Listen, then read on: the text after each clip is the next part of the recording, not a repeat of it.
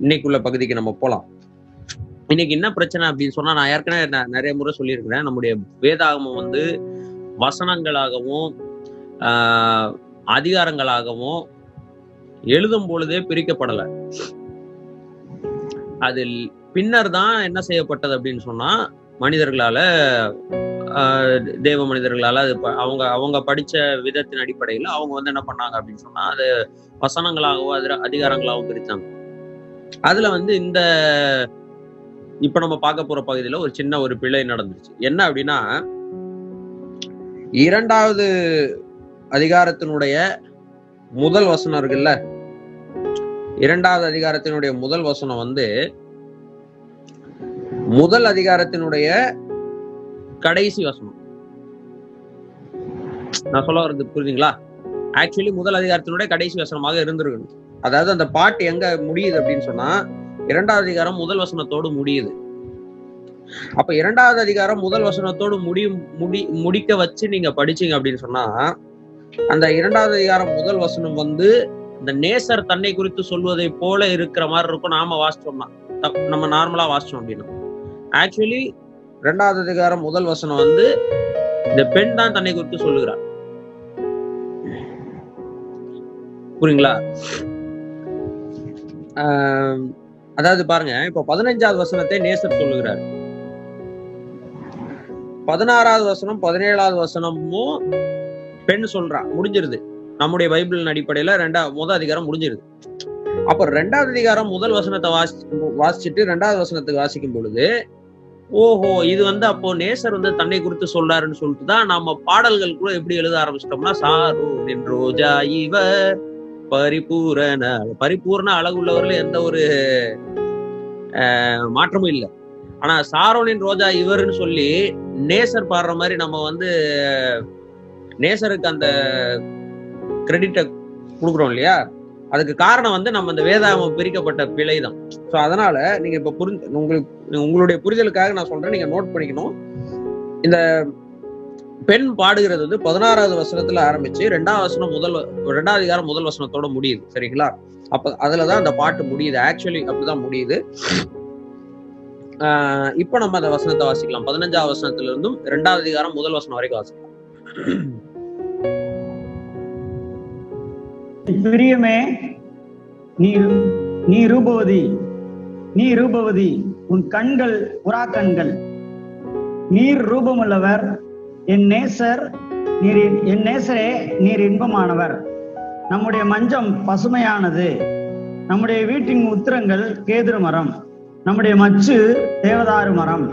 நான் சாரோனின் ரோஜாவும் பள்ளத்தாக்குகளின் லீலி புஷ்பமுமாய் இருக்கிறேன். இப்ப இது இப்போ இப்போ நம்ம வாசிச்சது வந்து ஒரு பாட்டு. இந்த பாட்டுல வந்து ரெண்டு பேர் பாடுறாங்க.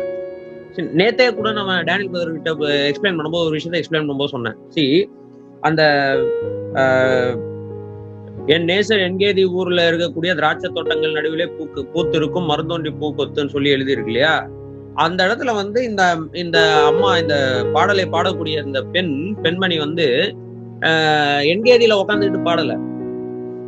அது வந்து அந்த டேபிள்ல உட்காந்து பாடுறாங்க. இன்னும் அந்த கான்வர்சேஷன் முடியல. இப்ப என்ன நடக்குதுன்னா இவ்வளவு நேரம் ப- பன்னெண்டு பதிமூணா ப- பன்னெண்டாவது வருஷத்துல இருந்து பதினான்காவது வருஷம் வரைக்கும் தன்னுடைய நேசருடைய அன்பை நினைத்து இந்த இந்த இந்த பெண் வந்து அந்த மேஜையில உட்கார்ந்து கொண்டு அவங்க தன்னுடைய நேசருடைய அன்பை நினைத்து நேசரிடத்துல பேசக்கூடிய இல்ல தன்னுடைய அந்த அந்த ஒரு பாடலினுடைய இமேஜினேஷன்ஸ் தான் நம்ம பன்னெண்டாவது வருஷத்துல இருந்து பதினான்காவது அவசரம் வரைக்கும் பார்த்தோம். இப்ப அதுக்கு ரெஸ்பாண்ட் பண்றாரு.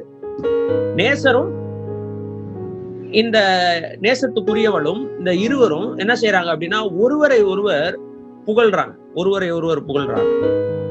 நேசர் தான் நேசிக்கிற இந்த பெண்ணை எப்படி பார்க்கிறார்? அவருடைய கண்களில் இந்த பெண்ணுடைய அரும் அஹ் பெண் எவ்வளவு அருமையா இருக்கிறாள் என்பதை நேசர் வந்து ஒரு வசனத்துல சொல்றாரு பதினஞ்சாவது வசனத்துல சொல்றாரு. அதுக்கு ரெஸ்பாண்ட் பண்ற இந்த பெண் தன்னுடைய நேசர் எவ்வளவு பெரியவர்? தான் எப்படிப்பட்டவர் தன் நேசர் எவ்வளவு பெரியவர்? என்பதை அவங்க வந்து பாடுறாங்க. இதுதான் வந்து நம்ம மைண்ட்ல வச்சுக்கணும். சரிங்களா? எனவே இது ஒரு பாடல்.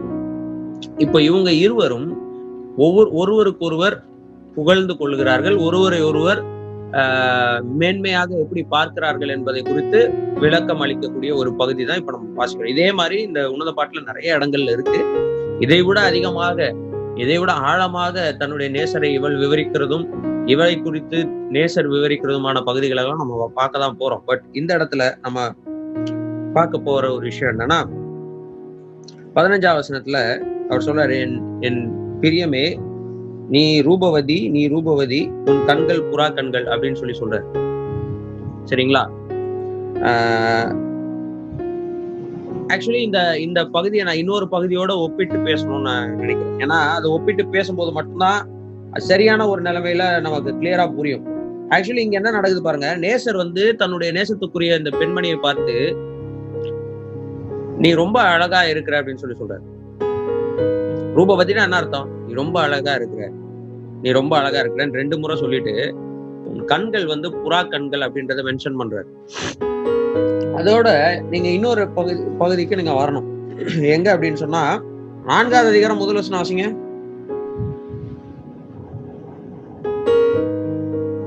நீ ரூபவதி என் பிரியமே நீ ரூபவதி. உன் முக்காட்டின் நடுவே உன் கண்கள் புறா கண்களா இருக்கிறது. உன்? கூந்தல் போதும் போதும். இந்த இந்த கண்களை பத்தி தான் வந்துட்டு இருக்கேன். இப்போ இந்த இடத்துல என்ன பாக்குறோம்? இந்த ரூபவதியினுடைய கண்கள் புறா கண்களாக இருக்கிறது அப்படின்னு சொல்லிட்டு மறுபடியும் அதே ஒரு உருவகத்தை இந்த இடத்துல இந்த நேசர் பாடுகிறத நம்ம பாக்குறோம். சரிங்களா? இப்போ இந்த நேசத்துக்குரியவள் பாடுகிற ஒரு பகுதிக்கு நம்ம வரலாம். இந்த நேசத்துக்குரியவள் பாடுகிறது பாடுகிற பகுதிக்கு வரலாம். ஐந்தாவது அதிகாரம் பன்னிரெண்டாவது வசனம். அவருடைய கண்கள் தண்ணீர் நிறைந்த நதிகள் நதிகளின் ஓரமாய் தங்கும் புறா கண்களுக்கு ஒப்பானவைகளும் போதும். பாலில். மி- அதாவது நம்ம அந்தந்த பகுதிக்கு வரும் பொழுது நம்ம இதை குறித்து இன்னும் டீட்டெயிலா பார்க்கலாம். பட் இன்னைக்கு நான் வந்து ஒரு இத முழுசா ஒரு ஒரே ஒரு நேர்கோட்டில் வச்சு பார்க்கணும்னு ஆசைப்படுறேன்.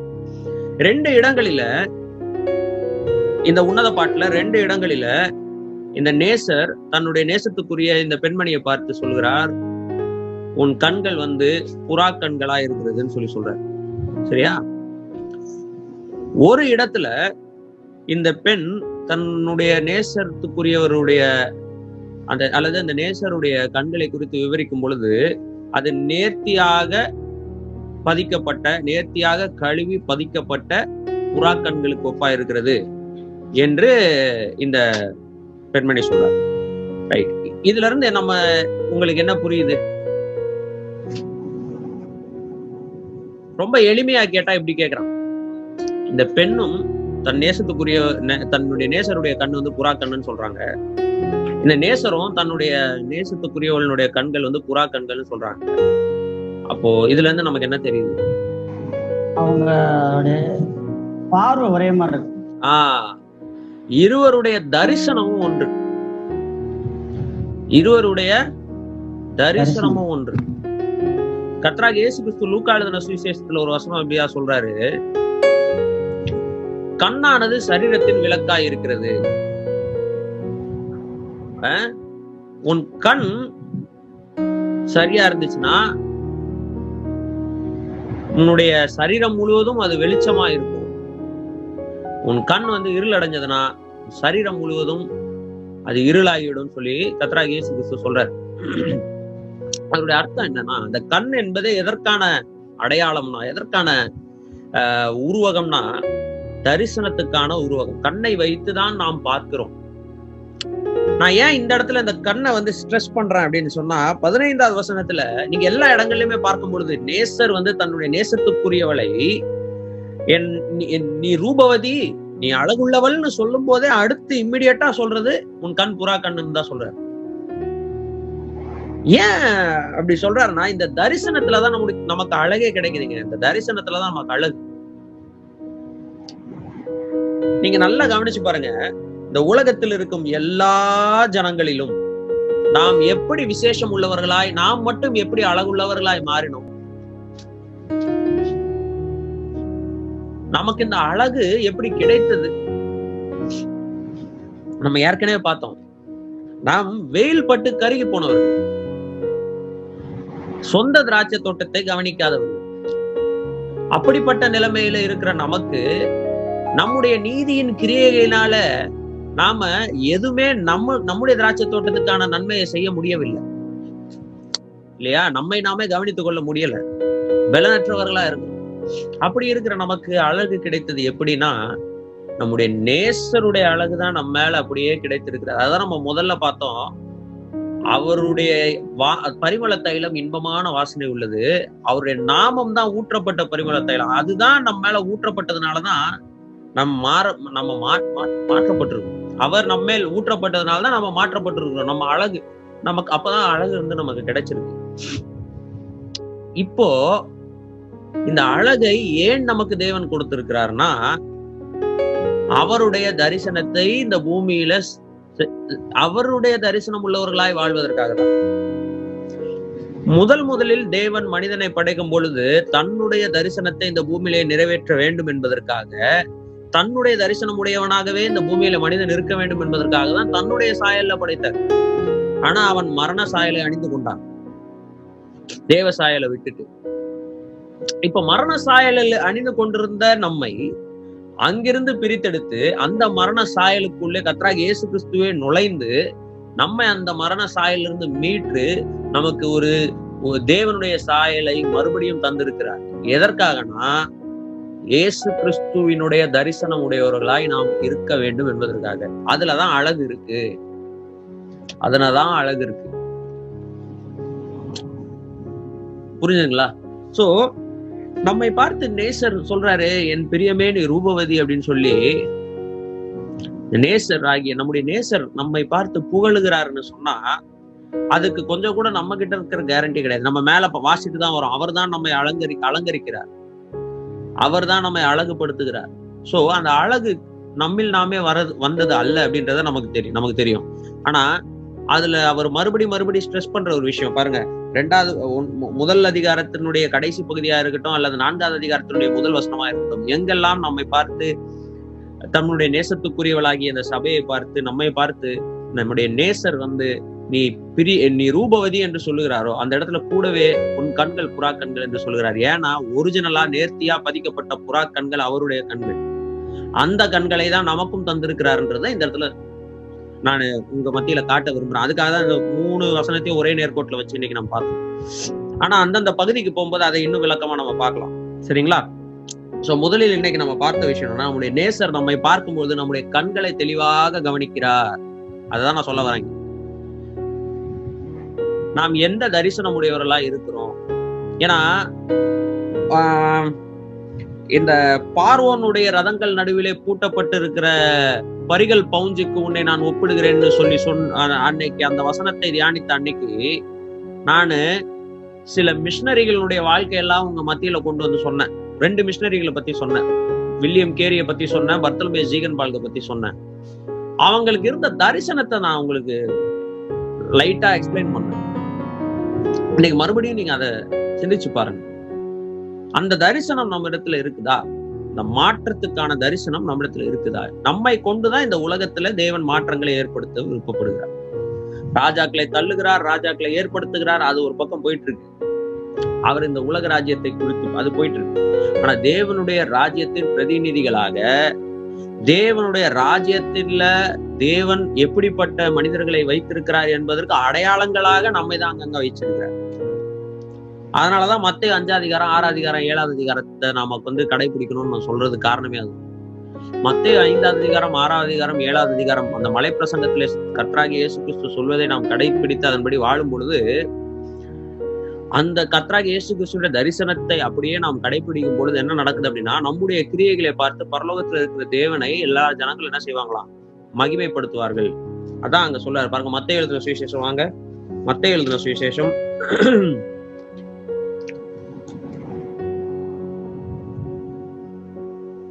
மத்த எழுதுன சுவிசேஷம் ஐந்தாவது அதிகாரம். பதினாறாவது வசனம் வாசிங்க. இவ்விதமாய் மனுஷர் உங்கள் நற்கிரியைகளை கண்டு பரலோகத்தில் இருக்கிற உங்கள் பிதாவை மகிமைப்படுத்தும்படி உங்கள் வெளிச்சம் அவர்கள் முன்பாக பிரகாசிக்க கடவது. நாற்பத்தி எட்டாவது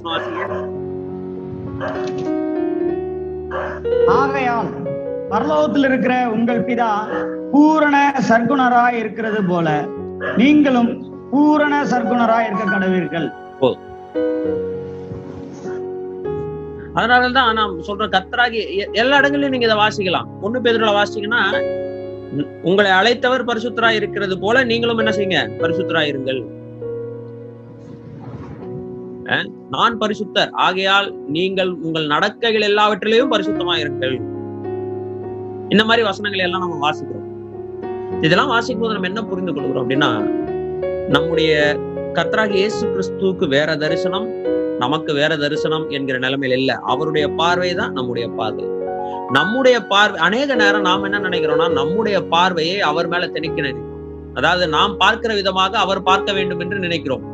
அதற்காக தான் நம்ம அநேக ஜெபங்களை செய்கிறோம். நம்முடைய ஜெபங்கள் அநேக ஜெபங்கள் நாம் எப்படி இந்த உலகத்தை பார்க்கிறோம்? நாம் எப்படி இந்த சூழ்நிலைகளை பார்க்கிறோம்? என்பதை கத்தடத்துல சொல்லுகிறதாக தான் இருக்கிறதே தவிர அவர் எப்படி இந்த சூழ்நிலைகளை பார்க்கிறார்? அவர் எப்படி இந்த உலகத்தை பார்க்கிறார்? அவர் எப்படி இந்த ஜனங்களை பார்க்கிறார் என்பதை கேட்டு பெற்றுக்கொண்டு அதை போல நாம் பார்க்கிறதற்கு ஒப்பு கொடுக்கிற நிலைமையில் நம்முடைய ஜெபங்கள் இல்லை இன்றைக்கு. நான் சொல்றது கேட்டுதுங்களா? அதுதான் ரொம்ப முக்கியம் இன்னைக்கு. நம்முடைய பார்வை என்னவா இருக்குது? நான் வந்து மற்ற மனிதர்களை எப்படி பார்க்கிறேன்? இன்றைக்கு தேவனுடைய பிள்ளைகள் என்று சொல்லுகிறவங்க இந்த உலகத்தார் பார்க்கிறது போல தங்களுடைய சக மனிதர்களை ஜாதியின் அடிப்படையில் பார்க்கிறார்கள். தங்களுடைய சக மனிதர்களை படிப்பு அந்தஸ்து என்கிற நிலைமையில் பார்க்கிறார்கள். வேற்றுமைப்படுத்துகிறார்கள். இல்லைங்களா? நடக்குதானே நம்ம தெற்கு பகுதியெல்லாம் போனீங்கன்னா உயர் சாதிக்காரங்க மட்டும் கூடுவதற்கு ஒரு சபை தாழ்ந்த சாதிக்காரர்கள் மட்டும் கூடுவதற்கு ஒரு சபை இருக்கிறத நம்ம இன்னைக்கும் பார்க்க முடியும். நம்முடைய சென்னை மாநகரத்துல கூட பார்க்கும் பொழுது ஒன்றாக இருப்பார்கள் எல்லாமே செய்வாங்க. சபை ஹால்ல சாதி பாகுபாடு இருக்காது பட் ஒவ்வொரு மனதிலும் இருக்கும். அது திருமணத்தின் போது வெளிவரும். இதெல்லாம் பார்க்கிறோம் இதெல்லாம் உண்மை. ஏன் நான் இதை சொல்றேன் அப்படின்னு சொன்னா இவர்கள் எல்லாம் புறா கண்கள் உடையவர்கள் அல்ல. இவர்கள் எல்லாம் இயேசு கிறிஸ்துனுடைய கண்கள் உடையவர்கள் அல்ல. இயேசு கிறிஸ்துனுடைய கண்கள் உடையவர்கள் மட்டும்தான் இயேசு கிறிஸ்து எப்படி இந்த உலகத்தை பார்க்கிறாரோ அப்படி பார்க்க முடியும். சரி சக மனிதர்கள் அப்படி பார்க்கிறோம். சமுதாய பார்வை நமக்கு எப்படி இருக்குது? இன்னைக்கு எத்தனை தேவனுடைய பிள்ளைகள் இன்னைக்கு எத்தனை தேவனுடைய பிள்ளைகள் இந்த உலகத்து இயக்கங்களிலும் கட்சிகளிலும் இணைந்து கொண்டு அந்தந்த மனிதர்களையும் அந்தந்த தலைவர்களையும் பின்பற்றுகிறவர்களா இருக்கிறாங்க தெரியுமா?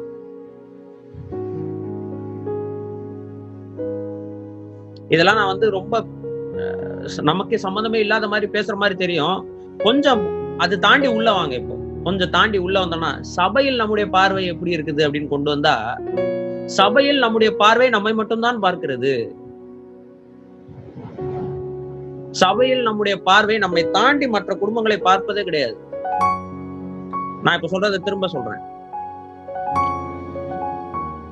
சபைக்கு இது உகந்ததல்ல இது சரியான போதனை அல்ல இது தவறாக சொல்லப்பட்ட போதனை என்று சொன்னால் போதிக்கக்கூடிய மனிதர்கள் அது எப்படி அப்படி சொல்லலாம் என்று கேட்கிறார்கள்.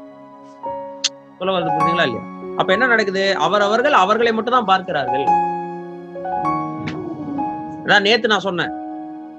மற்றவர்களுக்கு என்ன பிடிக்கணும் மற்றவர்கள் என்னை புகழணும் என்பதற்காக தான் நம்ம உழைக்கிறோமே தவிர என் பார்வை என்னுடைய நேசருடைய பார்வையாக இருக்கிறதா என்பதை நம்ம வந்து கவனித்து பார்க்கிற வாழ்க்கை நம்ம வாழல. அது கொஞ்சம் மாறணும். நம்ம தரிசனத்தை மாற்ற வேண்டும். தரிசனத்தை மாற்றணும். நமக்கு யாருடைய தரிசனம் இருக்கிறது? யாருடைய இல்ல எப்படிப்பட்ட சிந்தனைகளினால் நம்முடைய தரிசனத்தில் பிரச்சனைகள் ஏற்படுகிறது என்பதை நம்ம பார்த்து அந்த த- அந்த சிந்தனைகளை எல்லாம் அகற்றி போட்டுட்டு முழுக்க முழுக்க கத்தராகிய இயேசு கிறிஸ்துவனுடைய சிந்தையுடையவர்களா நம்ம இருக்க வேண்டும். அதனால்தான் பிலிப்பியர்கள் நிருபத்துல அப்போஸ் நகர் பவுல் சொல்லுகிறார் கிறிஸ்து இயேசுவில் இருந்த சிந்தையே உங்களிலும் இருக்க கடவுது. அதற்கு மேல சொல்றாரு அவர் எப்படிப்பட்ட சிந்தையுடையவராய் இருக்க வேண்டும் என்பதை சொல்லும் பொழுது அந்த இடத்துல தாழ்மையை குறித்து சொல்லுகிறார். அதுக்கப்புறம் தான் கீழே அவர் கிறிஸ்து இயேசு வந்து எப்படிப்பட்டவராய் தன்னை தாழ்த்தினார்? அதனால் அவர் எப்படிப்பட்ட நிலைமைக்கு உயர்ந்தார் என்பதை உதாரணமாக சொல்லி நம்மிடத்துல கிறிஸ்து இயேசுவை போன்ற சிந்தையுடையவர்கள நம்ம இருக்க வேண்டும். பார்வை நமக்கு அப்படிப்பட்ட பார்வை இருக்க வேண்டும் என்பதை சொல்லுகிறார். ரைட் சோ இந்த இடத்துல நான் இந்த புறாக்கண்களை பற்றிய விஷயத்துல இந்த இடத்துல நான் நிறுத்துகிறேன். இப்போ பதினாறாவது வசனம் பதினேழாவது வசனம் ரெண்டாவது அதிகாரம் முதல் வசனத்துக்குள்ள வந்தீங்கன்னா இப்ப இந்த அம்மா பாடுறாங்க. என்ன சொல்றாங்க? என் நேசரே நீர் நீர் ரூபம் உள்ளவர். நீ சொல்றாரு நீர் அழகுள்ளவர். நீர் ரூபம் உள்ளவர். வாசிங்க அந்த வசனத்தை பதினாறாம் வசனம். நீர் ரூபமுள்ளவர் என் ஆ. நேசரே நீர் இன்பமானவர். நம்முடைய மஞ்சம் பசுமையானது. மறுபடியும் அந்த இந்த பாடலினுடைய முடிவுக்கு வருவாங்க. அந்த பாடலினுடைய துவக்கம் எப்படி ஆரம்பிச்சது? நீ பிரியமே நீ ரூபவதி. இல்ல இல்ல இந்த பாடலினுடைய துவக்கம் ஒன்னாவது அதிகாரத்தினுடைய முதல் ரெண்டாவது வசனம் மூணாவது வசனம் நான்காவது வசனத்துல பார்க்கும் பொழுது நேசரோடு. இருக்கக்கூடிய உறவில் ஆரம்பிச்சு அதனால் கிடைக்கக்கூடிய இன்ப இன்பத்தை குறித்து ஆஹ், இன்பத்தை குறித்து அந்த அந்த அந்த அனுபவத்தை குறித்து அந்த அம்மா வந்து பாட ஆரம்பிக்கிறாங்க. அந்த பாடலுடைய முடிவிலும் மறுபடியும் அதே விஷயத்தை கொண்டு வராங்க. என்ன கொண்டு வராங்கன்னா என் நேசர் ரொம்ப அழகுள்ளவர். அவர் இன்பமானவரா இருக்கிறார். அவர் இன்பமானவரா இருக்கிறாருன்னு நீங்க பார்க்கும்போது சொல்ல முடியாது. வாழும்போது. வாழும்போது அவரோட கூட உறவுல இருக்கும்போது. ஆஹ் அதனாலதான் அப்போ சொன்ன பவுல்ல பைத்தியகாரத்தனமா கத்ரா கேசு கிறிஸ்துவ நேசிச்சதுன்றாங்க. அதனாலதான் அப்போ நம்ம பார்க்கிறோம் ஆதி தேவனுடைய பிள்ளைகள் எல்லாம் பார்க்கும் பொழுது அவர்கள் எதை வேண்டாலும் கத்தருக்காக இழக்கிறதுக்கு தயாரா இருந்தாங்களா? ஒண்ணுங்க சொந்த சொத்துக்கள் அவங்க கையில வச்சிருந்த எல்லாத்தையும் கொண்டு வந்து பரு அப்போ பாதங்களை வச்சுட்டு எல்லாத்தையும் அது எல்லாத்தையும் விட்டு விட்டுட்டு அப்படி வாழ்றது வந்து அப்ப எந்த அளவுக்கு நேசி அவங்க நேசிக்கிறாங்கன்றத பாருங்க நம்ம. நம்ம அப்போஸ்தலர்களை பார்த்துட்டு இருக்கோம். நம்ம சாதா விசுவாசிகளே பார்ப்போமே. அவங்க எந்த அளவுக்கு கத்தரை நேசி நேசிக்கிறவர்களா இருந்தாங்க? நம்ம பர்ணபா பத்தி படிக்கிறோம். பர்ணபாவும் அப்படிப்பட்ட செயல்களை செயல்களை செய்தவர் தான். அதை வாசிக்கிறோம் நம்ம. தங்களுடைய சொத்துக்களை எல்லாத்தையும் வித்து கொண்டு வந்து அப்போஸ்தலருடைய பாதங்கள்ல வைத்தவர்களில் பர்ணபாவும் ஒருவர். அந்த பர்ணபாவனுடைய வாழ்க்கையை பார்க்கும்போது அந்த பர்ணபா இன்னைக்கு நம்ம புகழ்ந்து பேசிக் கொண்டிருக்கிற பவுல் அவரை இன்ட்ரடியூஸ் பண்றதுலே அந்த பர்ணபா தான். அப்புறம் அப்படிப்பட்ட நிலைமையில கர்த்தர் அந்த பர்ணபா பயன்படுத்துறதை நம்ம பாக்குறோம் இன்ஃபேக்ட் அப்போ நீங்க பவுலுடைய முதல் மிஷினரி ஜர்னில பர்ணபா தான் ரொம்ப முக்கியமான ஒரு ஒரு மனுஷனாக இருந்தார். நிறைய இடங்கள்ல பர்ணபா வந்து பிரசங்கம் பண்றாரு. நமக்கு பவுல் ஸ்டார் ஐக்கானா இருக்கிறதுனால அவரை மட்டும் பாக்குறோம் பட் பர்ணபாவும் முக்கியமான ஒரு இடத்துல இருந்தார். அதுக்கப்புறம் பர்- பவுலை பற்றியே கான்சென்ட்ரேட் பண்ணி லூக்கா பவுலோடய பயணிக்கிறதுனால லூக்கா பவுலை பற்றி தான் அதிகமா எழுதப்பட்டிருக்கிறது தவிர பர்ணபாவனுடைய வாழ்க்கை அதிகமா எழுதப்படல. அதனால பர்ணபா வந்து குறைந்து மதிப்பிடக்கூடாது. அன்றைக்கு இருந்த எல்லா தேவனுடைய பிள்ளைகளுமே அவர்கள் கர்த்தர் மேல அப்படியே தீராத பற்றுடையவர்களா இருந்தார். கர்த்தரோடு வாழ்ந்தார்கள். அதனாலதான் சொல்ல முடியுது அவங்களால. அதனாலதான் இந்த இந்த அம்மாவால சொல்ல முடியுது. என் நேசர் அஹ் என் நேசர் வந்து என் நேசர் வந்து இன்பமானவர் சொல்ல எவ்வளவு இன்பமானவர்? பழக பழக இன்பமானவர். எவ்வளவு பழகுறோமோ அவ்வளவு இன்பமானவர். நாம் எவ்வளவுக்கு எவ்வளவு அவரை அனுபவிக்கிறோமோ அவ்வளவு இன்பமானவர். பழகி கொண்டே இருக்கலாம் அனுபவித்துக் கொண்டே இருக்கலாம். அவரோடு வாழ்ந்து கொண்டே இருக்கலாம். அவரோட பழகுறதுனா என்ன? அவரோட அனுபவிக்கிறதுனா என்ன? அவரோட வாழ்கிறதுனா என்ன? அதுதான் நேத்து நம்ம பார்த்தோம். அவருடைய நிந்தையை சுமக்கிறது. அவ்வளவுதான். அவருடைய நிந்தையை சுமக்கிறது தான் நம்முடைய வாழ்க்கையில் இன்பத்தை தரும். நம்முடைய பெருமைகளை சுமந்து கொண்டிருந்தோம்னா அது நம்முடைய வாழ்வில நமக்கு இன்பத்தை தராது. சரி. அதுக்கு அடுத்து என்ன சொல்றாங்கன்னா நம்முடைய மஞ்சம் வந்து பசுமையா இருக்கிறது. இல்ல நாம் வாழுகிற வீடு எப்படிப்பட்டதா இருக்கிறது அந்த இவர்கள் இந்த இடத்துல இருந்த அந்த வீடு அந்த வீட்டினுடைய தன்மையை குறித்து சொல்றாங்க. அது கூரை உள்ள வீடு. அந்த கூரை உள்ள வீட்டு ரொம்ப ஸ்ட்ராங்கான கேதுரு மர- மரத்தினால் செய்யப்படுகிறதா இருக்கிறது. வாசிங்க பதினேழாம் வசனம். கேதுரு மரம். ஆஹ் நம்முடைய மச்சு தேவதாரு மரம். உத்திரம் வந்து கேதுரு மரம். அதாவது பில்லர் எல்லாம் கேதுரு மரம். மேல போடப்பட்டிருக்கிற சீலிங் வந்து தேவதாரு மரம். இப்ப இந்த மரத்தினுடைய தன்மைகளுக்குள்ளலாம் நான் போக விரும்பல. ஆனா ஒரு விஷயத்த மட்டும் நான் வந்து இந்த மரத்தின் தன்மைகளுக்குள்ள நான் போக விரும்பல. கேதுரு மரம்னா எவ்வளவு பெருசு இருக்கும்? அது எப்படிப்பட்டது? அதுக்குள்ள எல்லாம் போக விரும்பல. ஆனா ஒரு விஷயம் மட்டும் சொல்லணும்னு என்ன நினைக்கிறேன் அப்படின்னா இந்த உறவில் பாதுகாப்பு உண்டு. அதுதான் அது குறிக்குது. ஷார்ட்டா சொன்னா இந்த உறவில் பாதுகாப்பு உண்டு. இந்த உறவில் எந்த ஒரு கவலையும் இல்லை. மச்சு பாவப்பட்ட வீட்டிற்குள் நல்ல உறுதியான உத்திரங்கள் உடைய வீட்டிற்குள் ஒரு நித்திய இன்பத்தை பசுமையான மஞ்சத்தில் அனுபவிக்கக்கூடிய ஒரு வாழ்க்கையை தேவன் நமக்கு தந்திருக்கிறார். அவ்வளவுதான். நித்திய வாழ்க்கை இது. நித்தியமான வாழ்க்கை. இந்த உறவிற்கு முடிவில்லை. ஆனா அந்த இன்பத்தை வந்து நம்ம எவ்வளவுக்கு எவ்வளவு அனுபவிக்கிறோமோ அவ்வளவுக்கு அவ்வளவுதான் ருசிக்க முடியும். நாம் எவ்வளவுக்கு எவ்வளவு நெருக்கமா இருக்கிறோமோ அவ்வளவுக்கு அவ்வளவுதான் ருசிக்க முடியும். நான் கத்தரோட நெருக்க எவ்வளவு நெரு அதிகமாய் நெருங்குறேனோ அவ்வளவு அதிகமாய் அந்த இன்பத்தை நான் ருசிக்க முடியும். கர்த்தரோடு நான் அதிகமாக நெருங்கவில்லைன்னா அந்த இன்பத்தை நான் ருசிக்க முடியாது. அதான் அதை நெருங்கணும் அப்படின்னு சொன்னா எனக்கு அவருடைய பார்வை வேண்டும். அவர் என்னை எப்படி பார்க்கிறாரு நான் அவரை எப்படி பார்க்கிறேன்றது அவருடைய பார்வையிலிருந்து அவருடைய எண்ணத்தை நான் புரிந்து கொள்ளும்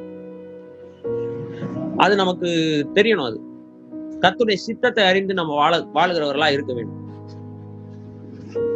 கத்துடைய சித்தத்தை அறிந்து நம்ம வாழுகிறவர்களா அதான் நான் சொல்றேன். மறுபடியும் மறுபடியும் சொல்றேன். நம்முடைய சித்தத்தை கத்திரத்தில் திணிக்கிறவர்களாக தான் இன்னைக்கு நம்ம முக்காவாசி இருக்கிறோம். நம்ம ஜபம்லாம் எப்படி இருக்கு? கர்த்தாவே நீங்க இதை பண்ணுங்க. கர்த்தாவே நீங்க இப்படி பண்ணுங்க. கர்த்தாவே நீங்க அப்படி பண்ணுங்க. கர்த்தாவே இவங்க வீட்டுல இப்படி பண்ணுங்க. இவங்க வீட்டுல இப்படி பண்ணுங்க. நாம என்ன பாக்குறோமோ அதை கர்த்தட்ட என்ன செய்யறோம் சொல்றோம். அவர் எப்படி பாக்குறாருன்றத ஒரு செகண்ட் நம்ம நிறுத்தி கவனிக்கிறது கிடையாது. அதனால நாம என்ன நினைக்கிறோம்? நம்முடைய அவசரத்துக்கு எல்லாம் நடக்க வேண்டும் என்று கத்தரிடத்தில் எதிர்பார்க்கும் அது நமக்குரிய காரியமா இருக்கலாம் இல்ல மற்றவர்களுக்குரிய காரியமா இருக்கலாம். நாம எப்படி பாக்குறோமோ அதை தான் கத்தரிடத்துல நம்ம வைக்கிறோமே தவிர அவர் இந்த விஷயத்தை எப்படி பார்க்கிறார் என்பதை நான் பார்க்கிறேன். நான் புறாக்கண்களுடையவனாய் பார்க்கவில்லை. என்னுடைய கண்களில் தான் பார்க்கிறேன். நான் சொல்ல வர்றது புரியுதுங்களா இல்லையா? அதாவது ஒரு தேவனுடைய பிள்ளை எந்த அளவுக்கு வளர்ந்திருக்கிறான் என்பது அவனுடைய ஜபங்கள்ல தெரிஞ்சிருந்தது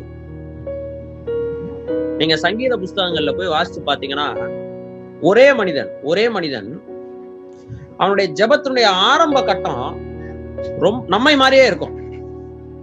கம்ப்ளைண்ட் பண்றதாகவும் அலறக்கூடியதாகவும் கதறக்கூடியதாகவும் அங்கலாய்க்கக்கூடியதாக இருக்கும். ஆனா அவன் ஜெபத்தினுடைய முடிவுக்குள்ள அதே சங்கீதக்காரன் அதே மனுஷனுடைய ஆவிக்குரிய வளர்ச்சி எந்த அளவுக்கு இருக்குது என்பதை நம்ம பாத்திர முடியும். நாம என்ன பண்ணுவோம் தெரியுமா? அதான் சொல்றேன் நாம எப்பவுமே நம்மளே தானே பாக்குறோம் அதனால நாம என்ன பண்ணுவோம்னா அந்த அலங்காய் அந்த அங்கலாய்ப்பு இருக்கு பாருங்க. அந்த கதறுதல் இருக்கு பாருங்க. அந்த பகுதியை மட்டும் எடுத்துப்போம் எடுத்துட்டு பாருங்க அந்த மனுஷன் இந்த மாதிரி தான் ஜெபம் பண்ணியிருக்கிறான். நாமும் அந்த மாதிரி ஜெபம் பண்ணோம் அப்படின்னு சொல்லி என்ன செய்யறோம்னா அப்படி ஜெபம் பண்றோம். அந்த மனுஷன் எப்படி முடிக்கிறான் அந்த ஜெபத்தன்றதை நம்ம பார்க்கலாம் அதை பாக்குறது இல்லை. நம்முடைய வாழ்வில் நாம் நினைப்பதை கர்த்தரிடத்தில் சொல்வதை நிறுத்திட்டு அவர் என்ன நினைக்கிறார் என்பதை பார்த்து வாழ்கிற பழக்கம் நமக்குள்ள வரணும். நம்முடைய வாழ்க்கையில் ஜெபம் மாற வேண்டாம். அதனால தான் ஒவ்வொரு முறையும் நான் கண்ணையநகர அசம்பிளிக்கு வரும்பொழுது நான் சொல்லுகிற விஷயம். இந்த இந்த ஜெபங்கள் குறிப்புகளே நீங்க ஜபிச்சுக்கிட்டு இருக்காதீங்க. நம்ம ஜெபிக்கிறதுக்கு நிறைய விஷயங்கள் இருக்கு. ஏன்னா நம்ம பார்க்கிற பார்வை வந்து நம்முடைய தேவனுடைய பார்வையை கொண்டு இந்த சபையையும் இந்த ஊரையும் இந்த ஜனங்களையும் நம்ம பார்க்க வேண்டும். நாம எப்படி பார்க்கிறோம்னா நாம் கண்ணுல மாம்ச கண்கள்ல எது தெரியுதோ அதை ஃபர்ஸ்ட் கொண்டு வந்து கர்த்தர்கிட்ட வைக்கிறோம். பாருங்க கர்த்தாவே இப்படிலாம் இருக்கு இப்படிலாம் இருக்கு இப்படிலாம் இருக்கு. புரியுதுங்களா? சோ மாறணும். நம்முடைய ஜபங்கள் மாறணும். நம்முடைய தரிசனம் மாறினாதான் எல்லாமே மாறும். அதனால மேலான நிலைமைகளில மேலான காரியங்களை சிந்திக்கக்கூடியவர்களாக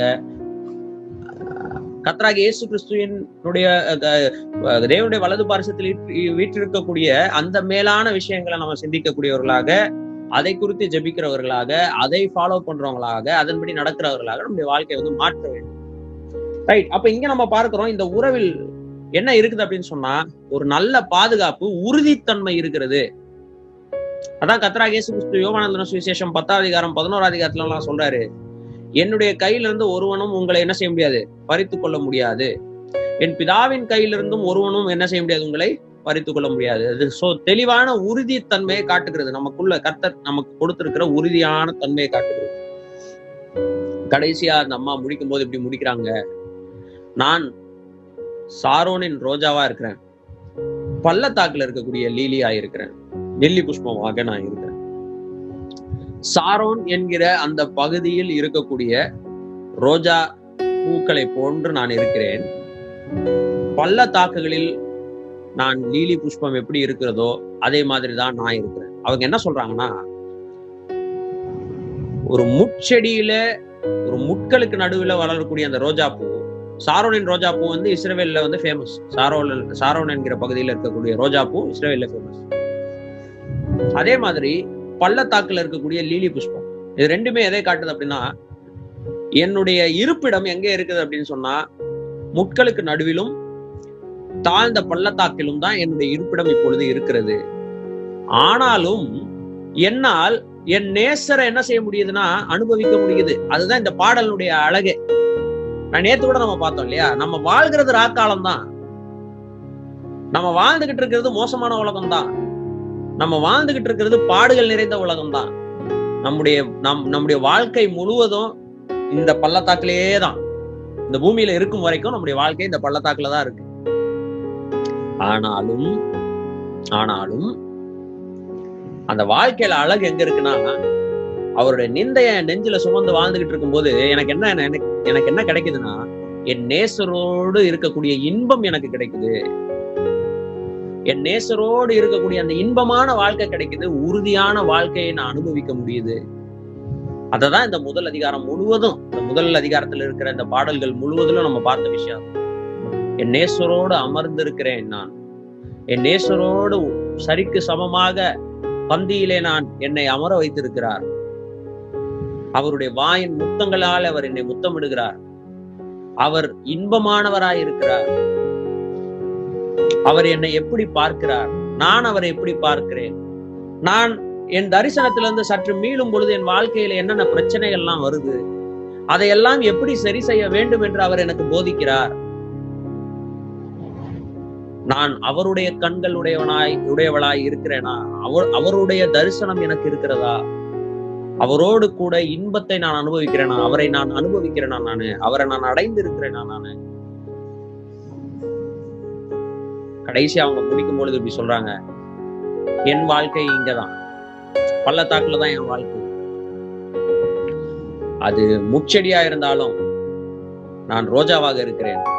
பள்ளத்தாக்குல நான் வாழ்ந்தாலும் நான் லீலி புஷ்பமா இருக்கிறேன். அதுதான் அந்த இடத்துல அவங்க சொல்ற விஷயம். நான் எங்கே வாழ்கிறேன் என்பது முக்கியம் இல்ல. எப்படிப்பட்டவளாய் இருக்கிறேன் என்பதுதான் முக்கியம். நான் எங்கே வாழ்கிறேன்றது முக்கியம் இல்ல.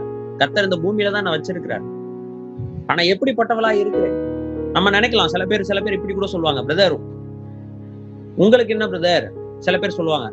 உங்களுக்கு என்ன பிரதர் உங்க வீட்லயே வந்து உங்களுக்கு வந்து எல்லாமே இருக்கு. உங்க சுற்றி இருக்கிற எல்லாருமே கத்துடைய பிள்ளைகளா இருக்கிறாங்க. அதனால நீங்க இப்படி வளர்ந்துட்டீங்க. எங்களுக்கு எல்லாம் சூழ்நிலை வேற பிரதர் அதனாலதான் நாங்க இப்படி அப்படி அப்படிலாம் கிடையாது. நீங்க எங்க இருந்தாலும் நாம ரோஜாவாகவும் லீலி புஷ்பமாகவும் இருக்க முடியும்.